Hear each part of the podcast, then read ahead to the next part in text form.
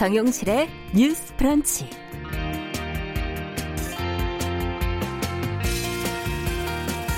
안녕하십니까 정용실입니다. 요즘 날씨 낮에 정말 덥지요. 한낮에 차 안이나 밀폐된 공간에서 에어컨 없이 5분도 앉아 있기 힘들 정도인데요. 아, 그런데 경로당 복지관 등 이 취약계층을 위한 무더위 쉼터가 코로나19 방역 때문에 문을 닫는 경우가 많아 이 쪽방촌 주민들 특히 어르신들이 많이 힘들다고 합니다. 올해 더위가 역대급이라는 얘기가 있는데 이 여름 어떻게 날지 벌써부터 두렵기까지 하는데요. 쉼터 문을 열자고 하니 코로나에 취약한 노인들이 혹시 감염이 되지는 않을까. 또 문을 계속 닫아두려고 하니 집안에서 쓰러지는 분들이 나오지 않을까. 이래도 걱정, 저래도 걱정입니다. 자, 이렇게 걱정하는 목소리가 커지면서 정부가 이 문제에 대한 대책을 내놓겠다고는 했는데요. 과연 어떤 대책이 나올지 방역에 만전을 기하면서도 이 폭염 속의 취약계층들의 어려움을 좀 살피는 시원한 그런 대책이 나오기를 기대해 보겠습니다. 자, 6월 17일 수요일 정용실의 뉴스 브런치 시작하겠습니다.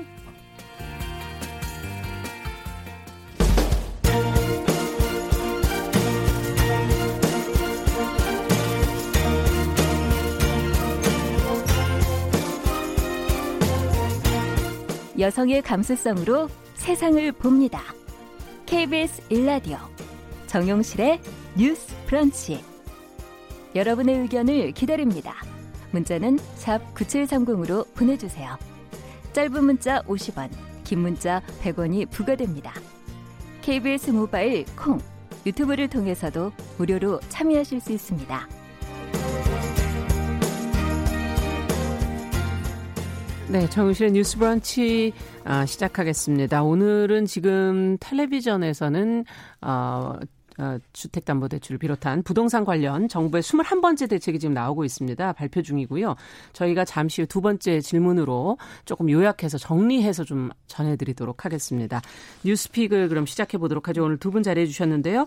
더 공감 여성정치연구소의 송문희 박사님 안녕하세요. 네, 안녕하세요. 전혜연 시사평론가 안녕하십니까? 네, 안녕하세요. 자, 오늘 첫 소식은 북한이 어제 그 개성공단 내 남북 공동연락사무소 폭발한 그 영, 사, 영상 사진들이 이제 보도가 됐더라고요.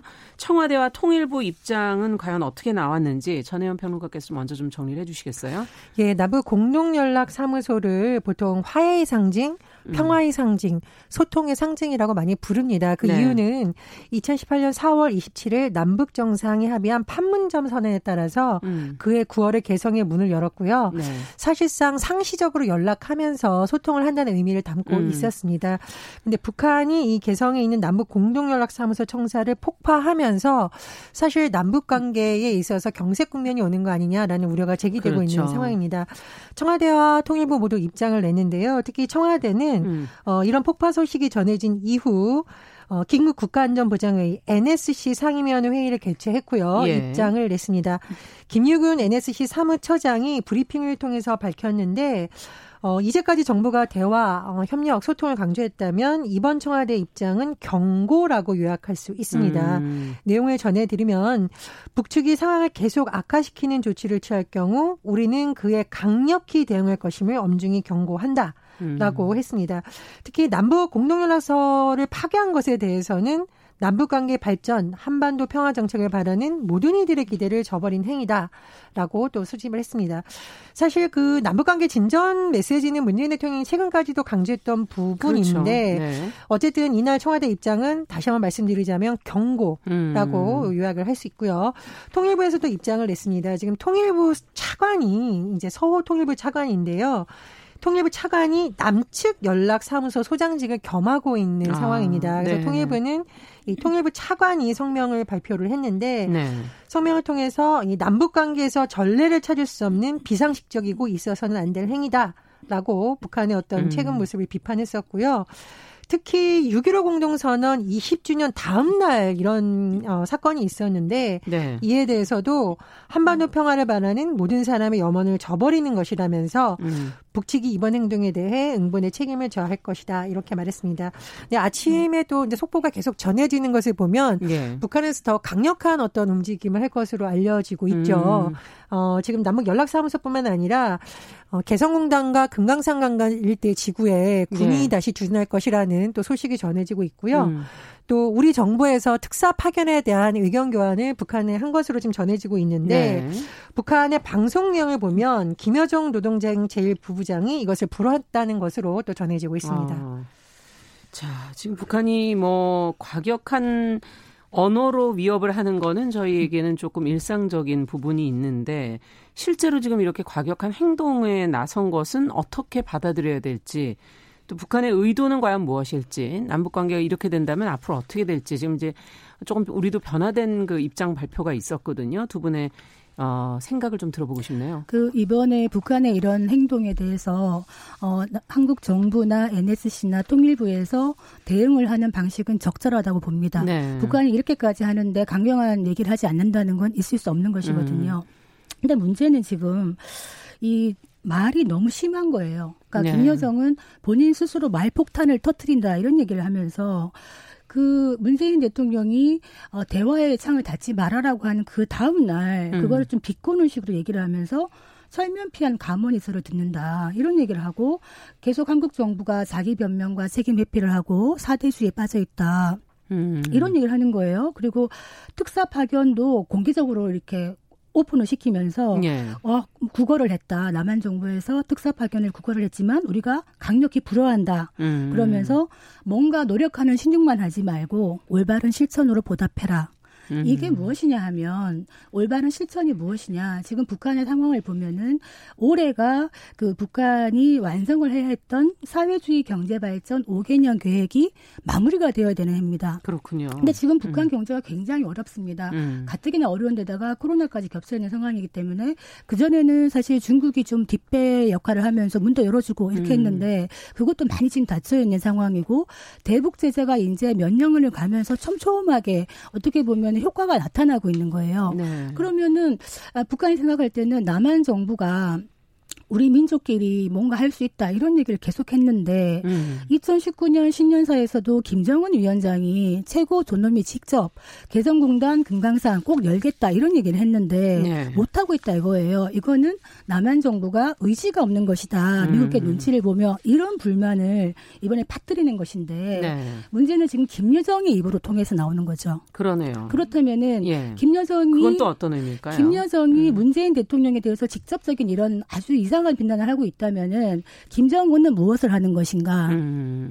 김정은은 최고 존엄이기 때문에 내가 상대할 것은 미국 트럼프, 중국 시진핑 아. 그리고 문재인 대통령은 김여정한테 맡기는 거예요. 그렇게 됐기 음. 때문에 이것도 하나의 외교라고 본다 그러면 김여정의 이런 담화에 대해서 한국 정부도 누가 맞대응을 할 것인가를 정해야 음. 됩니다. 그래서 앞으로는 이런 부분을 해나가야 되지 않겠나 이런 생각이 드는데 네. 북한이 만약에 서해 접경 지역에서 뭐 군사 훈련을 재개한다든지 NLL에서 불필요한 어떤 도발을 한다는 이렇게 했을 때는 정말 강경한 모습을 보여야만이 더 사태가 악화되는 것을 막을 음. 수가 있다 이런 생각이 듭니다. 어떻게 보십니까?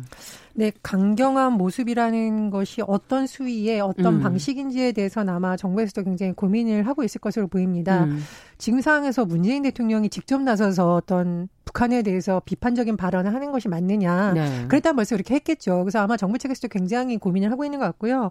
미국에서도 지금 아마 우리나라 뭐 연합뉴스를 비롯한 언론의 질의에 대해서 일부 답변이 나오고 있어요. 그래서 음. 미 국무부 대변인이 밝힌 내용을 보면 어, 북한이 그 남북 공동 연락 사무소를 폭파한 것에 대해서 역효과를 낳는 추가 행동을 하지 말라라고 했고 네. 한국과 긴밀한 조율을 유지하고 있다라고 밝혔는데 주목할 부분은 미국의 경우에도 그렇게 트위터를 좋아하는 트럼프 대통령이 지금 북한에 대한 언급은 안 올리고 있습니다. 네. 예, 예. 음. 사실 트럼프 대통령은 김정은 위원장하고 만났더라던가 이런 여러 가지 관계에 대해서 뭐 트위터에 사진도 올리고 뭐 그렇죠. 이렇게 많이 했던 사람이지만 음. 그러니까 말 그대로 지금 상황 관리가 필요한 시기이기 때문에 정상 정상들이 직접 나서는 것은 굉장히 신중해야 되고 네. 어떻게 메시지를 담을지에 대해서도 미국 측도 아마 지금 좀 고민을 하고 있는 것이다. 네. 그래서 국무부 대변인을 통해서 원론적인 입장을 음. 낸 것이다라는 또 분석이 나오고 있습니다. 저는 이제 개성공단에 있는 분들이 오늘 오후에 기자회견을 연다고 하는데 그것이 정말 마음이 너무 아프더라고요. 그렇죠. 왜냐하면 예. 개성공단을 통해서 사실은 뭐 북한에 있는 주민들도 혜택이 있겠습니다만 우리 기업들이 새로운 활로를 찾을 것으로 기대를 했고 그렇죠. 굉장히 많이 노력하셨던 그렇습니다. 계시고요. 굉장히 이제 음. 뭐 우리 경제에도 새로운 어떤 계기가 될 것으로 음. 기대를 했었는데 그렇지 못하다 보니 이 기업인들이 지금 굉장히 망연자실을 하고 있고 음. 뭐 우리 정부에 대해서도 비판적이고 북한에 대해서도 원망스러운 목소리를 내고 있는데 네. 이런 부분에 대해서도 뭐 정부에서 어떤 대책이 돼야 되는지를 좀 의견을 들어봐야 될 음. 거라고 봅니다. 그리고 사실 지금 국회가 이럴 때야말로 어, 외통이라든가 국방이라든가 정보위가 소집이 되어서 여러 가지 좀 심도 깊은 논의가 돼야 될 텐데 네. 지금 어제 상황을 봐도 민주당만 지금 참석을 해서 일부 음. 회의를 개최한다던가 네. 통일부 장관이 참석하신 모습이 보였는데 그리 바람직한 모습이 아닙니다. 이 코로나19와 더불어서 대북 문제가 지금 굉장히 어 우리나라의 중요한 사안이 될 것으로 보이는데요. 그렇죠. 통합당이 뭐 별도의 특위를 만든다 이런 뉴스가 전해오고 있는데 통합당이 지금이야말로 빨리 국회로 어 돌아와서 정말 여야가 지혜를 모아야 되는 시기다. 이것은 여야의 기싸움을 할 문제가 아니다. 이렇게 생각을 합니다. 그러니까 이게 지금 여야도 당연히 수당적으로 뭔가 머리를 모아야 되는 시점이기도 하고요. 네. 근본적으로는 이런 문제는 외교로 풀어야 됩니다. 지금 음. 북한 문제에서 사실은 이제 문재인 정부가 한반도의 봄을 얘기하면서 북미 간의 중재자 역할, 운전자 역할을 자처하고 나섰는데 네. 북한이나 미국이 보기에는 이 역할이 탐탁지가 않은 거예요. 음. 실제로 만나 보니까 말이 다른 거죠.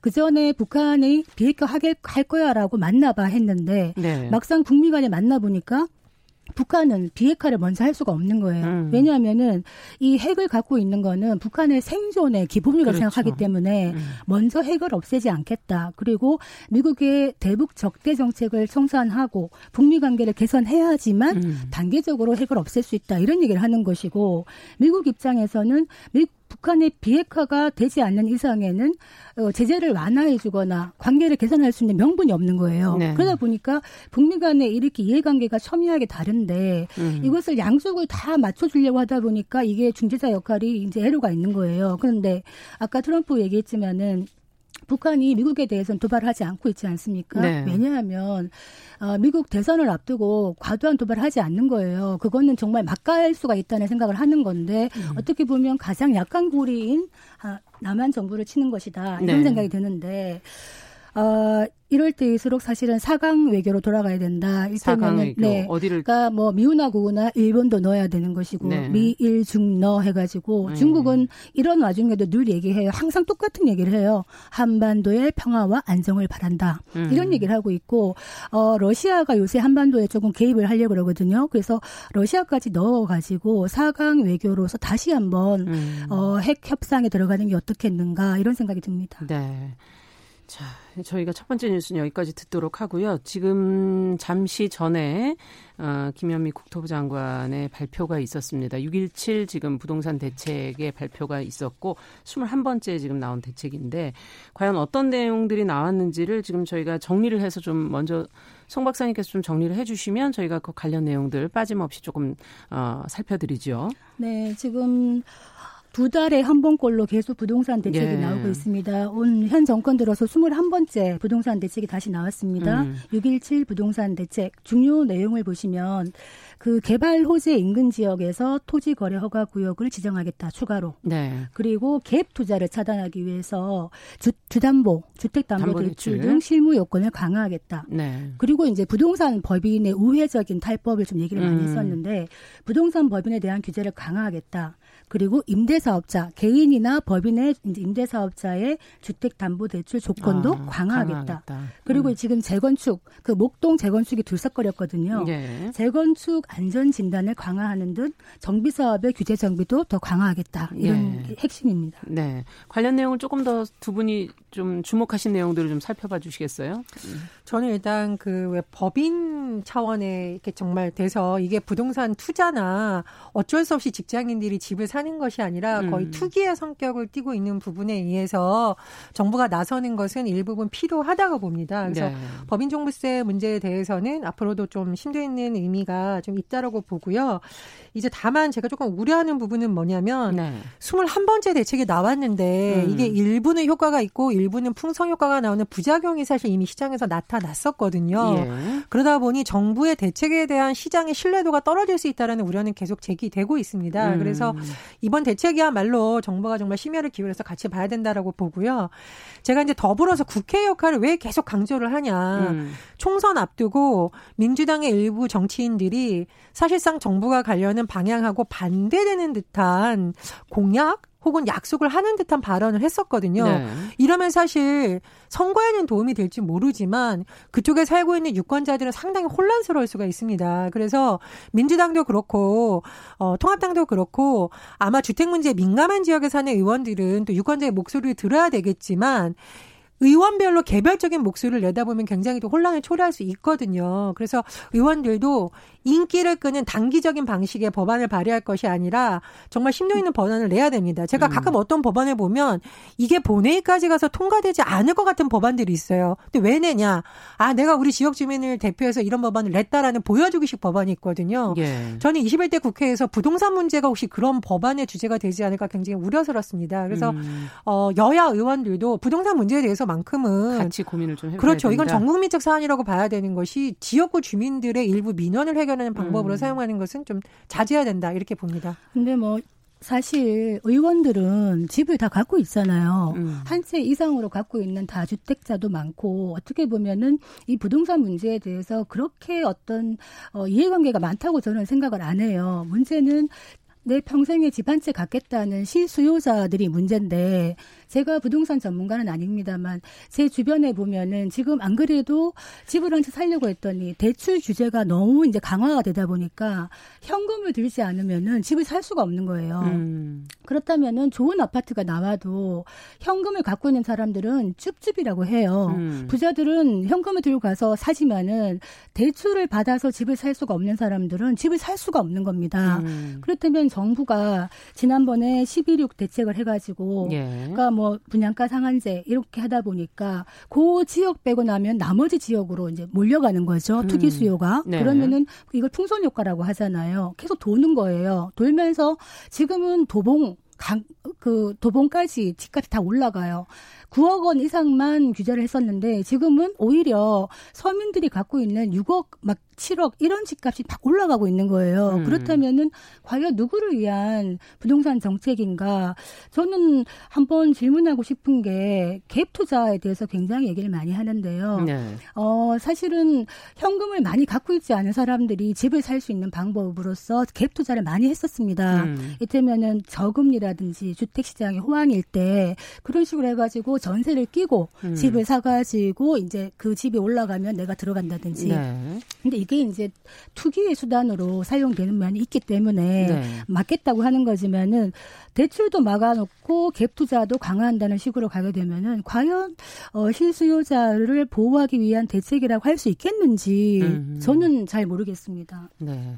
어떻게 보세요? 음. 이게 참 부동산 문제에 대해서 우리가 토론을 했었는데 방송 시작하기 예, 전에 그렇죠. 정말 어려운 것이 이게 교육 환경의 문제라던가 금리의 변동은 굉장히 복합적입니다. 그런데 네. 사실 20, 30대 같은 경우에는 어, 좀 다른데 제가 40대에 음. 또는 50대 분들 이렇게 얘기를 듣다 보면 집이 있는데도 무리하게 전세를 또 얻어서 가시는 분들의 상당수가 교육 문제하고 좀 맞물려 음. 있는 것 같아요. 그래서 저는 이 보통 부동산 관계장 관 회의 회의한다 그러면 이제 뭐 국토부라든가 뭐 기재부라든가 이런 것이 나오는데 사실은 실질적인 관계장 관 회의는 들어가지 않지만 어떻게 보면 가장 중요한 부처 중에가 하나가 교육부가 아닐까 생각이 음. 들어요. 그래서 정부에서 이 40, 50대들의 고민에 대한 그런 교육 문제에 대해서도 한번 들어봐야 된다고 좀 생각을 하고요. 네.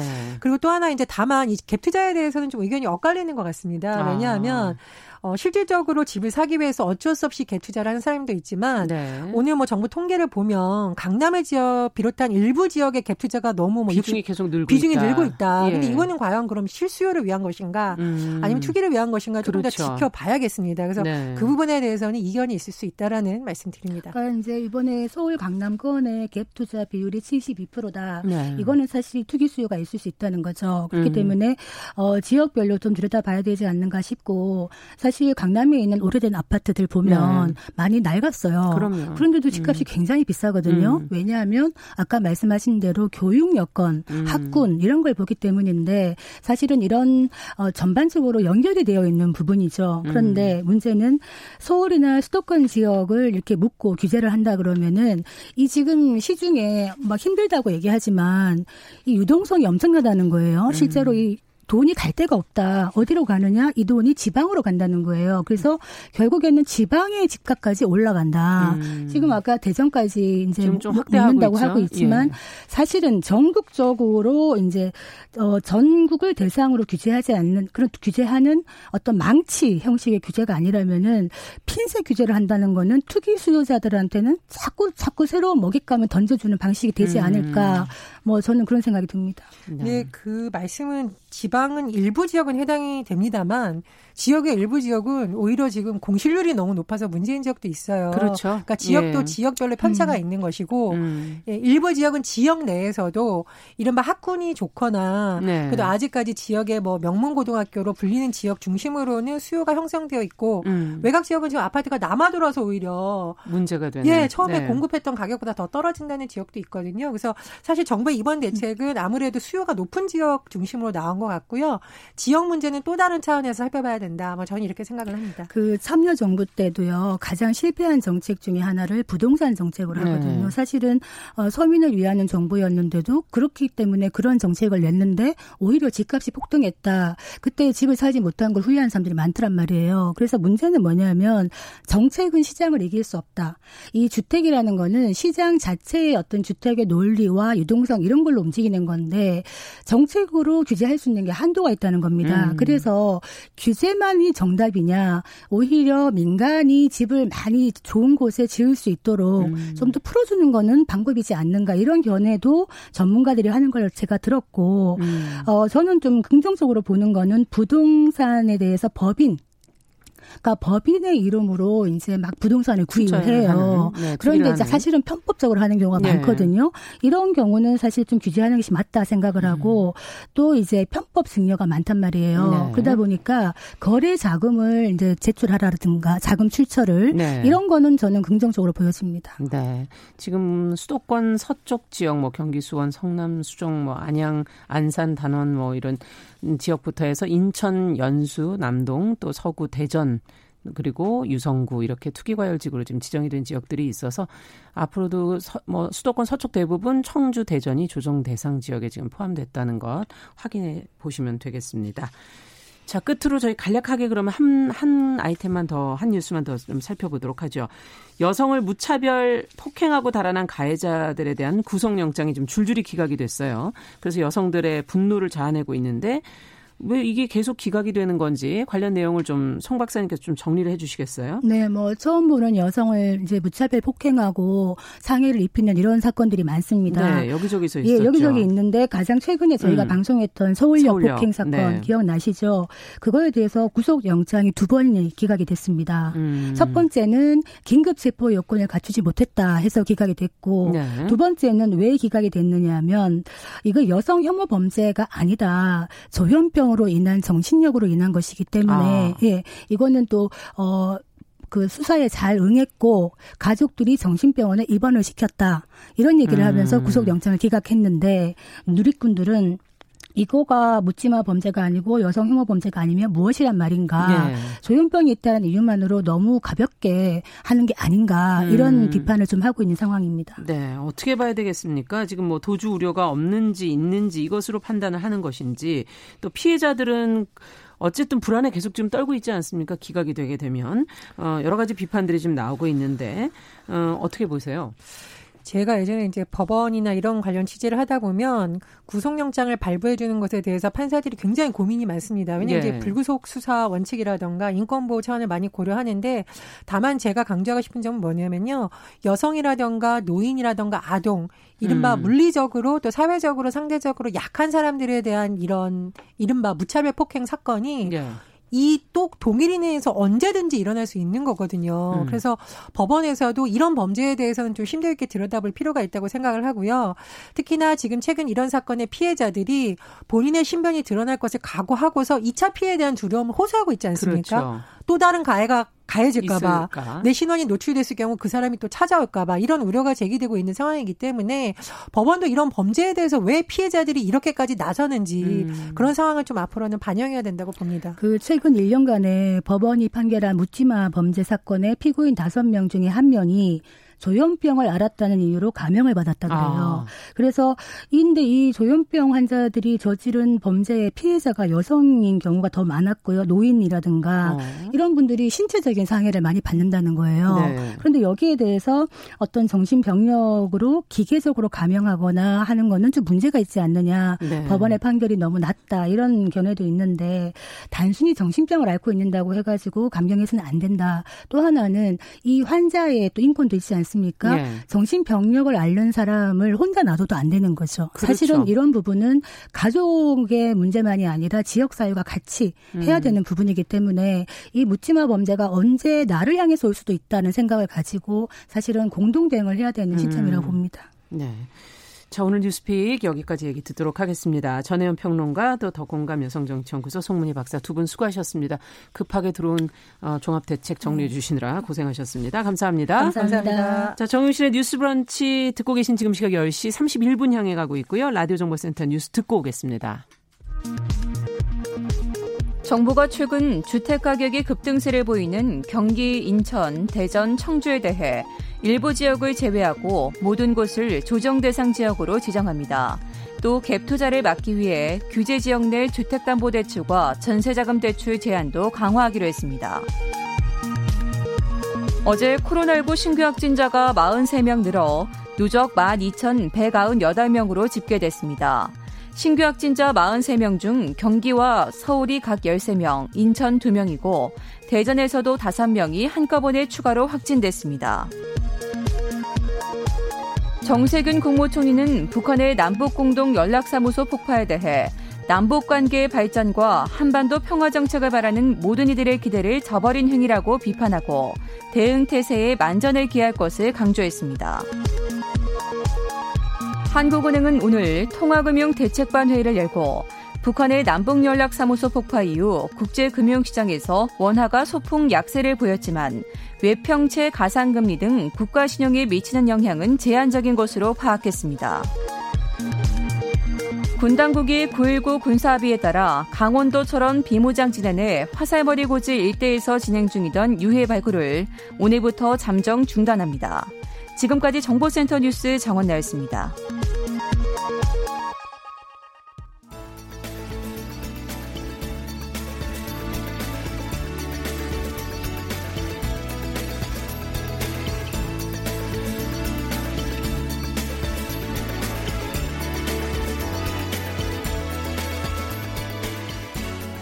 세상을 보는 따뜻한 시선. KBS 일라디오 정용실의 뉴스 브런치. 매일 아침 10시 5분 여러분과 함께합니다. 네, 수요일 이 시간에는 이제 주요 국제 뉴스를 정리해 드리고 있습니다. 오늘도 조윤주 외신캐스터 전화 연결돼 있습니다. 안녕하십니까?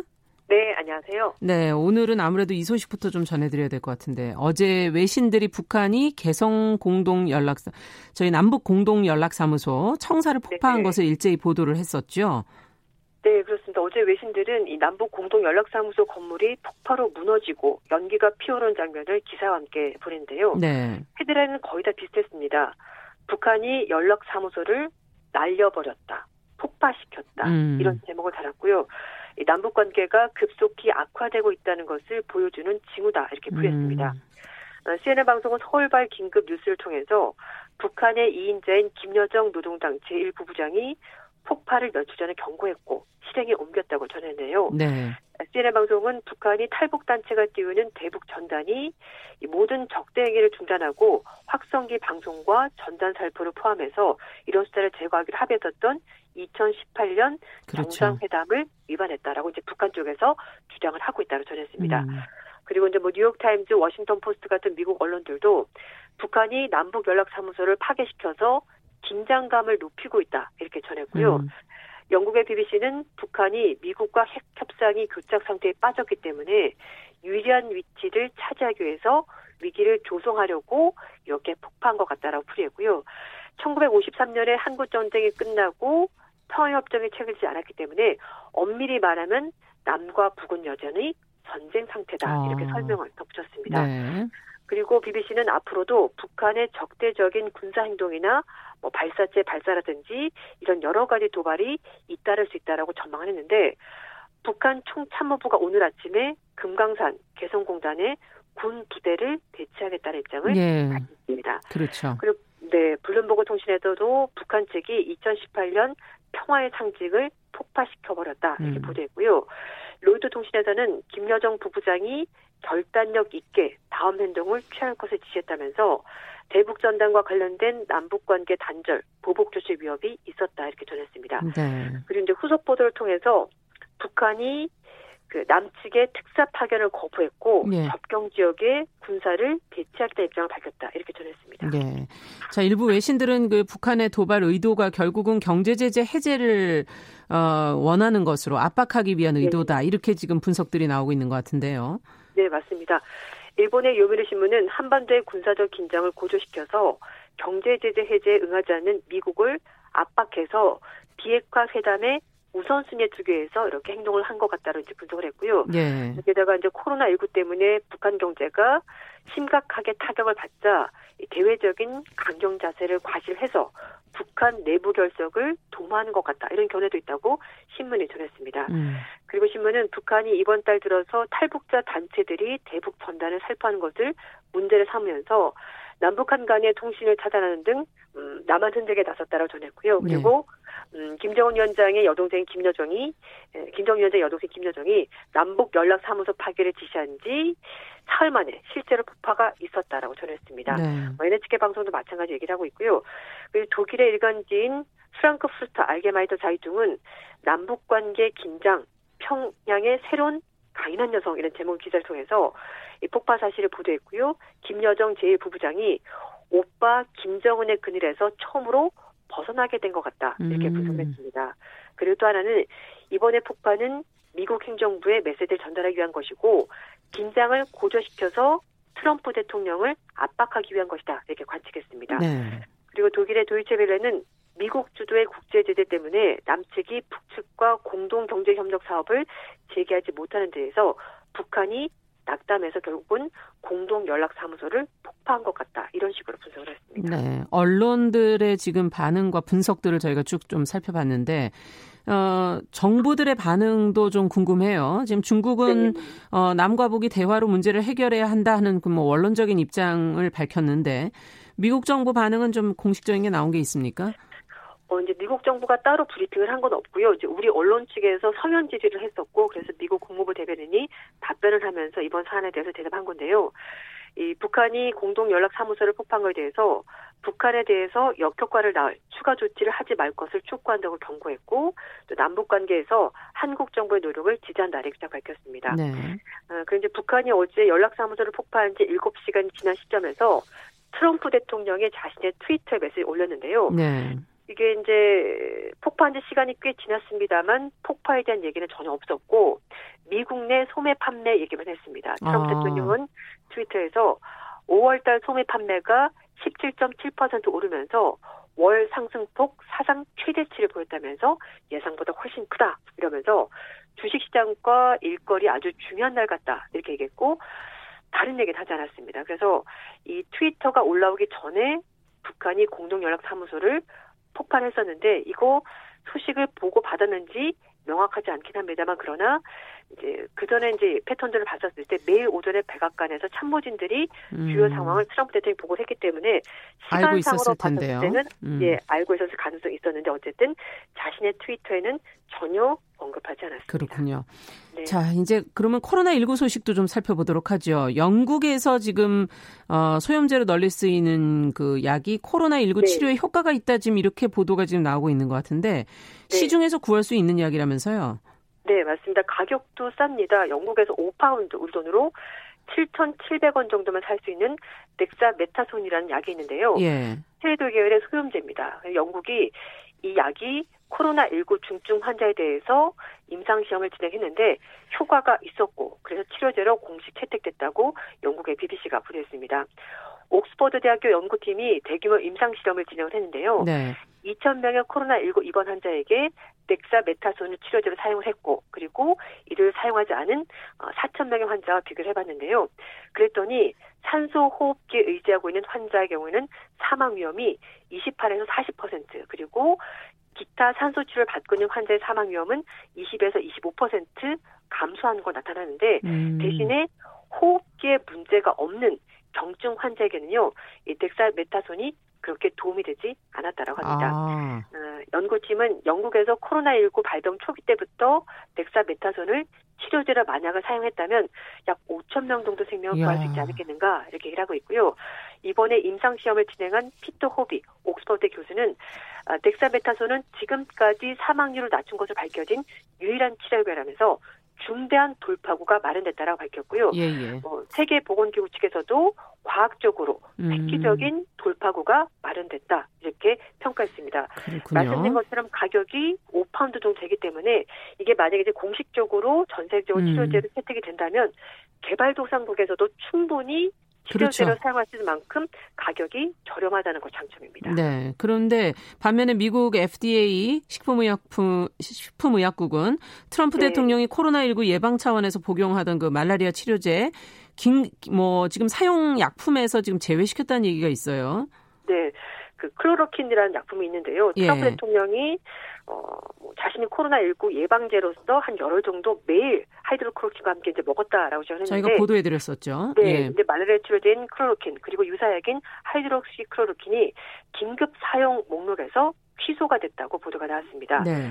FDA는 두 약이 코로나19 치료에 효과가 있다고 믿는 것은 더 이상 합리적이지 않다라고 밝혔고요. FDA는 심장 합병증 아. 보고를 언급하면서 해당 약품이 코로나19 환자들에게 투여했었을 때 잠재적인 혜택보다는 위험이 더 크다. 그래서 그렇군요. 목록에서 제외시켰다. 이렇게 밝혔습니다. 네. 네. 알겠습니다. 오늘 얘기 국제뉴스 여기까지 듣도록 하겠습니다. 지금까지 조윤주 외신캐스터와 함께했습니다. 감사합니다. 네, 감사합니다.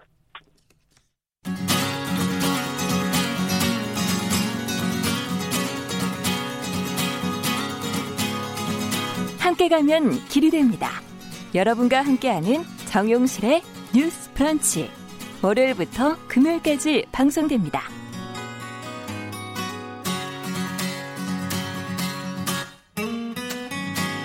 네, 정실의 뉴스 브런치 듣고 계신 지금 시각 10시 42분 넘어서고 있고요. 자, 이번에는 수요일마다 저희가 기다리는 그런 시간이죠. 손희정의 문화비평, 여성의 시각으로 매체와 또 사회문화 현상 같이 한번 살펴보는 그런 시간입니다. 오늘도 손희정 문화평론가 자리해 주셨습니다. 어서 오십시오. 예, 안녕하세요. 예. 오늘은 어떤 얘기를 해볼까요? 네, 오늘은 화제의 인물 김다비 씨 이야기를 김다비 씨. 네, 해보려고 예. 합니다. 김다비 씨 그러니까 지금 아 하고 아는 분들도 계시고 네. 못 들어본 이름인데 그렇게 또 생각하시는 분들도 계실 것 같은데. 네, 음. 오늘 좀 자세히 설명을 드릴 텐데요. 네. 2020년 5월 1일 근로자의 날에 직장인들의 애환을 담은 곡 주라주라를 발표하면서 네. 혜성같이 등장한 신인 트로트 가수입니다. 어. 2019년에 개그맨 송은이 씨가 설립한 매니지먼트 회사인 미디어랩 시소 소속이고요. 예. 어, 아시는 분들은 아시겠지만 김신영 씨가 연기하는 멀티 페르소나 즉 부캐입니다. 부캐? 부캐는 네. 뭐예요? 부캐는요, 부 음. 캐릭터의 준말인데요. 아. 네, 최근 엔터테인먼트 산업에서 연예인이 대중들에게 알려진 본인의 모습이 아닌 다른 정체성이나 성격을 가진 인물로 변신해서 활동할 때그 음. 새로운 정체성을 부캐라고 부르고 부캐. 있습니다. 뭐 게임이나 SNS에서 유저들이 다양한 캐릭터를 구사하는 디지털 문화 그리고 다양한 텍스트를 엮어서 해석하는 재미를 즐기는 문화 소비 형태를 음. 반영하면서 인기를 끌고 있습니다. 그렇군요. 최근 언론에서는 이런 부캐 유행의 시작으로 개그맨 유재석 씨의 이제 유산슬을 많이들 아, 꼽는데요. 예. 네, 보신 기억 나시죠? 예. 근데 사실 한국에서 지금 같은 부캐 유행을 선도한 건 아무래도 개그맨 김숙 씨라고 할 수 있습니다. 김숙 씨. 예, 김숙 씨는 2015년 송은이 씨와 함께 진행하는 팟캐스트 비밀 보장을 아, 예, 시작하면서 간단한 고민을 속전속결로 해결해주는 고민 상담사 언니인 음. 에레나로 등장을 해서 여전히 네. 큰 사랑을 받고 있거든요. 그렇죠. 그래서 뭐 내 이름은 수기랍니다. 하지만 여기서는 에레나예요 하는 제가 시사 프로그램에서 노래까지 할 줄은 몰랐는데요. 이 노래에서 착안해서 등장한 캐릭터였습니다. 그렇군요. 근데 부캐는 단순히 새로운 캐릭터를 연기하는 게 아니라 본체와의 관계를 부인하면서 음. 능청스럽게 역할놀이를 하는 것인데요. 김다비 씨 같은 경우에는 김신영의 둘째 이모, 빠른 4, 5년생, 음. 마늘따 비비, 비가 많은 날에 태어나 김다비. 아, 이름은 너무 예뻐서. 네, 스스로를 소개하고 예. 함께 출연한 사람들이 김신영 씨 아니냐, 김신영 씨랑 많이 닮았다. 이러면 되게 새초롬한 표정을 지으면서 어, 조카 그렇게 말하면 내가 섭하지 이렇게 이제 대답을 예. 하거나 예. 뭐 주라주라 노래는 김신영 씨가 작사했다죠라고 음. 물으면 아 김신영 씨가 춘재라면서 본캐를 치켜 세우기도 합니다. 네, 아 진짜 뭐 워낙 근데 김신영 씨 같은 경우는 그 뭐 김다비 씨 아니래도 여러 캐릭터가 존재하는 것 같은데 어쨌든 이 김다비라는 캐릭터에 부여된 성격 네. 그리고 지금 세계관까지가 지금 아주 뭐 구체적으로 얘기가 되고 있는 것 같은데 예, 프로필도 뭐 나와 있는 것 같고요. 네. 하루 일과 이런 걸 좀 자세하게 소개를 해주시겠어요? 지금 약간 맛을 보여주셨는데. 네. 그러니까 부캐 역시 다양한 이야기거리가 있어야 팬들의 지속적인 관심을 그럼요. 사로잡을 수 있고 또 캐릭터가 자기만의 생명을 가지고 음. 움직이게 되기 때문에 이런 성격을 설정을 잘하는 게 굉장히 중요합니다. 네. 김다비 씨 경우에는 좀 웃긴 게 뭐 다 웃기기는 하지만 음. 이 사람이 빠른 4, 5년생이거든요. 그, 네. 네, 빠른 4, 5면 77 거의 송은희 씨 어머니 나이대입니다. 아. 나이 설정이 너무 높게 됐는데요. 네. 본체인 김신영 씨도 그냥 빠른 사오라고 지르고 보니 나이가 너무 많았다라고 고백하기도 했습니다. 네. 근데 어쨌거나 중요한 건 그냥 4, 5년생도 아니고 요즘 젊은 사람들은 아무도 안 챙기는 그렇죠. 빠른이라는 게 중요한데요. 어. 이런 말 하나에도 부캐의 성격을 보여주는 설정들을 어떤 설정이 넣었습니다. 들어가 있는 거죠? 여기에는 음. 이제 한국 사회의 어떤 문화, 말하자면 나이 서열을 서열. 따지는 문화에 네. 대한 비평적인 언급이 아, 들어가기도 하는 건데요. 여자들끼리도 나이 따지면서 언니라고 뭐 그렇죠. 하죠. 그러죠. 네. 예. 요즘에는 음. 빠른 안 챙기니까요. 음. 근데 일단 다비 이모는 원래 오리백숙집을 운영하던 김신영 씨의 둘째 이모입니다. 네. 특기는 키리를 신고 약초를 캐는 것이고요. 야. 동안의 비결은 매일 마시는 맥주 3만 cc라고 해요. 그래서 이제 음. 새벽 수영 후에 만 cc, 정오에 에어로빅 후에 만 cc. 그래서 피부가 고우시구나. 네, 저녁 예. 테니스 후에 만 cc씩 마신다고 하고요. 예. 늘 분홍색 골프웨어를 입고 다니지만 예. 유행이라 입는 것일 뿐 골프는 한 번도 안 쳐봤다고 아, 상관이 합니다. 없는 옷이에요, 그 의상은? 네. 저 너무 웃겼던 게 팔체질로는 토양 이라고 아. 소개를 하시더라고요. 아, 그렇군요. 이걸 제가 시사 프로그램에서 진지하게 소개를 하고 있다니 좀 민망하기도 한데요. 네. 어쨌든 김신영 씨는 사실 여러 캐릭터가 존재해요. 아이들 캐릭터도 예전에 많이 음. 했었고 뭐 동요도 부르고 뭐 그랬었던 네. 기억도 있고 백반집 그 여사장님이 가장 좀 인상적이었던 네, 것 같은데 굉장히 인기가 있었습니다. 네, 파, 뭐 이것저것 시킨다고 막 화내시고 네네 바로 네, 바쁠 때 전화해서 그런다고. 자, 김다비는 음. 김신영이 무한걸즈나 판벌려 등에서 음. 선보여온 다양한 일하는 여성 캐릭터의 결정판입니다. 네. 이 부분이 사실 김다비 세계관의 핵심이라고 음. 할수 있겠고요. 김다비 역시 최근에 만들어진 캐릭터는 아니고요. 김다비가 처음 TV에 등장한 건 2017년 아. JTBC 최고의 사랑 님과 함께라는 가상 결혼 프로그램에서였습니다. 나왔나요? 예. 송은이 김영철 커플 편에서 음. 이두 사람이 놀러 간 오리백숙집 사장님이 바로 김다비 이모였던 거죠. 그렇군요. 당신 가게에서 파는 오리백숙에 대한 자부심이 아주 대단한 분으로 등장을 했었고요. 아. 근데 이제 조금 전에 말씀하신 것처럼 이제 백반집 사장님 캐릭터가 굉장히 인기를 끌었잖아요. 있잖아요. 예. 흥미롭게도 김션 이 백반집 사장님 캐릭터가 다미 이모로 합체되어 해석되기도 음. 합니다. 그래서 대, 가수 데뷔 전에는 오리백숙집을, 오리백숙집 전엔 백반집을 음. 했던 캐릭터로 완성된 셈인데요. 이 백반집 사장님 같은 경우에는 특히나 저녁 6시 30분처럼 음. 아주 바쁜 시간대에 메뉴를 하나로 통일하지 않고 여러 개 배달시키는 단골들을 아주 싫어합니다. 사실 김신영의 커리어 안에서 이런 캐릭터들이 구축되어 있었기 때문에 네. 다비 이모는 김신영 작품 세계의 결정판이자 동시에 이제 전국의 다양한 여성 노동자들의 얼굴을 대표하고 맞아요. 그들이 마음껏 하지 못했던 이야기를 음흠. 속 시원하게 해주는 사이다 캐릭터라는 평가를 받게 된 것이기도 합니다. 네, 김신영 씨가 나이는 젊은데 보니까 나이 든 여성을 또 이렇게 대변하기도 하고 음. 앞서 얘기해주신 여성 근로자의 모습도 좀 많이 표현해주기도 하고 뭔가 그런 점에서 김신영 씨가 그들에 대해서 갖고 있는 어떤 애정 이런 게 좀 느껴지기도 하거든요. 미 그렇습니다. 동영상 플랫폼 유땡땡에 네. 김신영을 이제 검색창에 찍으시면 음. 할머니 연기가 자동 완성되거든요. 네, 그만큼 예, 김신영 씨의 할머니 연기는 큰 사랑을 받아왔습니다. 음. 진짜 디테일을 잡아내는 솜씨가 기가 막히고요. 음. 연기력은 물론이거니와 아 관찰력이 정말 대단한 그렇죠. 아티스트구나라는 생각을 하게 하는 부분이 있죠. 음. 근데 김신영 씨 할머니 연기의 핵심은 할머니 스테레오 타입을 넘어선다는 점입니다. 어. 사실 한국 대중문화에서 할머니 하면 네. 네. 뭐 전원일기의 김혜자 선생님의 캐릭터라던가 아니면 집으로라는 음. 영화에 그 닭 잡아주는 할머니. 할머니 의 모습이 예. 일종의 원형처럼 자리 잡고 그렇죠. 있기도 하고, 그러니까 뭐든지 내어주고 희생하는 지혜를 갖춘 우리네 어머니 모습 음. 이런 걸로 좀 고정되어 있는 부분이 있거나 그게 아니라면 뭔가 막 표독스러운 시어머니의 이미지, 그렇죠. 뭐 이런 식의 몇몇의 전형적인 모습이 다인데요. 음. 김신혁 씨의 할머니는 그런 전형적인 모습이 아닌 우리가 주변에서 봐온 다양한 할머니들의 모습을 포착하면서 웃음을 줍니다.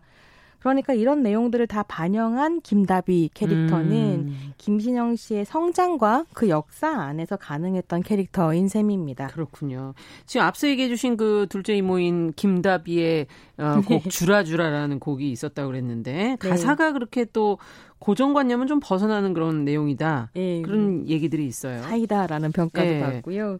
김다비 이모는 주라주라에서 젊은 노동자들의 답답함을 풀어주고 싶었다라고 음. 하거든요. 이모는 늘 근로자라는 표현을 쓰시는데요. 네. 주라주라가 5월 1일 노동절 그러니까 근로자의 날에 발표됐다는 것 자체가 이 노래의 killing 아. 포인트입니다. 아, 네. 대표님 회석 회식 오지 말고 지갑이나 열어줘라. 야근이란 말은 마라. 오늘은 오랜만에 데이트 가는 날이다. 네. 가족 같단 말도 마라. 내 가족은 집에 있다. 뭐 이렇게 마음에 착착 붙는 내용을 입에 착착 붙는 가사로 표현하면서 음. 특히 직장인들의 사랑을 받고 있습니다. 네. 제가 아는 분은 아침 출근 때마다 이 노래를 들으신다고 하는데요. 출근 때마다 좀 해소가 되시나요? 네, 그래서 힘을 내고 가신다고 하는데 예. 전 개인적으로는 회사 대표님들, 직장 상사님들도 근무 시작 전에 한 번씩 들으 들으시면서 마음을 다 잡아야 네, 되겠군요. 그러시면 어떨까 싶습니다. 근데 이 김답이라는 거는 어, 인물은 어떤 고민에서 탄생된 인물일까요? 음, 네. 여기서 이제 약간 여러 가지 맥락들을 좀 볼수 음. 있는데 이렇게 대표님을 디스하는 듯또 음. 대표님을 애정하는 듯한 묘사 가사 무탄 무상한 가사는 역시 송은이라는 존재가 있기 때문에 나온 것이기도 합니다. 네. 아까 김다비 이모 소속사가 미디어랩 시소라고 소개해드렸는데요. 예, 예, 맞아요. 시소는 송은이 씨가 대표로 있는 미디어랩 비보의 계열사입니다. 아. 신봉선, 송은이, 김신영 씨 등이 소속되어 있고 다 여성분들이고 네 이제 예. 다섯 번째 연예, 인으로 김다비가 등록되었습니다. 아이고 올해 주력 연예인이 김다비다라고 아. 얘기하고 있는데요. 그래서 김다비의 대표가 송은이인 셈인 거죠. 네. 네, 이 송, 그송 대표라는 이미지는 무한걸즈 등에서 송선배라고 이제 송은이를 음. 부르면서 애정담아 놀렸던 콘셉트가 이곳 이 곡으로까지 이제 이어져 있는 이런 부분이 있고요. 네. 잘 알려져 있는 것처럼 미디어랩 비보는 주요 방송에서 여성 예능인들의 설 자리가 점점 사라지던 시기에 송은이 씨가 잘릴 염려 없이 우리가 하고 싶은 걸 마음껏 하며 살자라는 아. 목표를 가지고 설립한 콘텐츠 제작사입니다. 아이고, 그렇군요. 그래서 미디어랩 비보에서 뭐 비밀 보장과 같은 팟캐스트를 비롯해서 아주 화제였죠. 네, 밥블레스유, 밥블레스 판벌려 예. 예. 같은 여성 예능 중심의 프로그램을 제작해 왔습니다. 음. 김신영 씨가 그런 이야기를 해요. 뭐든 하고 싶은 것이 있다고 해서 다 할 수 있는 것이 아닌데 송 대표는 그런 판을 깔아주는 음. 사람이다. 능력이 예. 있으시네요. 예. 김답이 부캐 활동을 해보고 싶다는 아이디어가 있었지만 아마도 시소에서가 아니었다면 실현하기 어려웠을 거다. 이런 음. 얘기를 하고요. 그래서 여성 후배들이 하고 싶은 일을 할 수 있도록 판을 깔아주는 승훈이라는 제작자가 있어서 음. 가능했던 일입니다.